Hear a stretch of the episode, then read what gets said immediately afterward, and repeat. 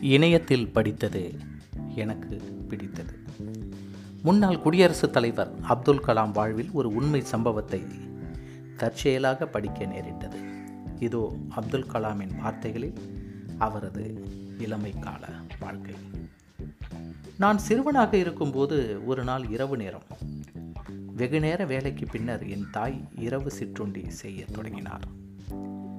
என் தாயும் எங்கள் குடும்பத்தை சமாளிக்க வேலைக்கு செல்வது வழக்கம்.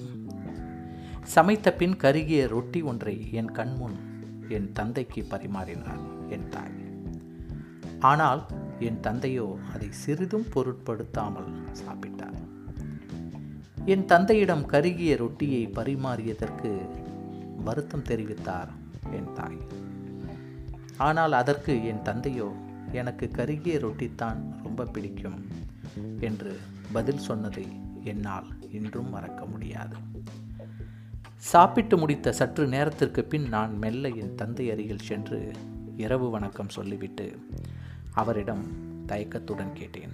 அப்பா உங்களுக்கு உண்மையாகவே கருகிய ரொட்டி ரொம்ப பிடிக்குமா? சற்று நேரம் அமைதியாக இருந்த என் தந்தை என்னை இறுக்கமாக அணைத்து கொண்டு சொன்னார்.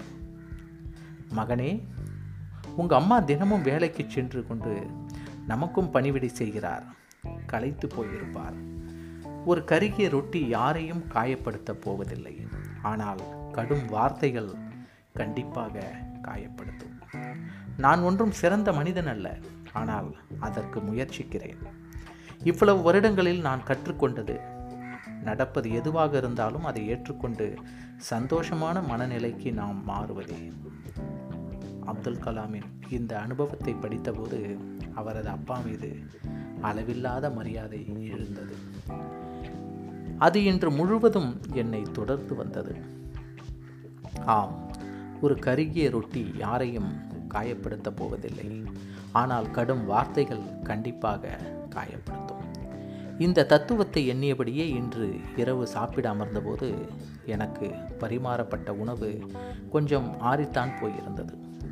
ஆனால் என் உணர்வுகள் ரொம்பவுமே மாறிப்போயிருந்தது மனைவியின் உணவை இனி ஒருபோதும் குறை சொல்லக்கூடாது என்ற திருந்திய மன உணர்வோடு இருந்ததை இனிதே உண்டு முடித்தேன். எதிர்காலத்தில் நம் குழந்தைகள் கலாமின் கொள்கைகளை கடைபிடிக்கட்டும். இப்போது நாம் கொஞ்சம் அவரது அப்பாவின் கொள்கைகளை கடைபிடிக்கலாமே. இணையத்தில் படித்தது எனக்கு பிடித்தது. உங்கள் காண்களை சரவணன் அருணாச்சலம். நன்றி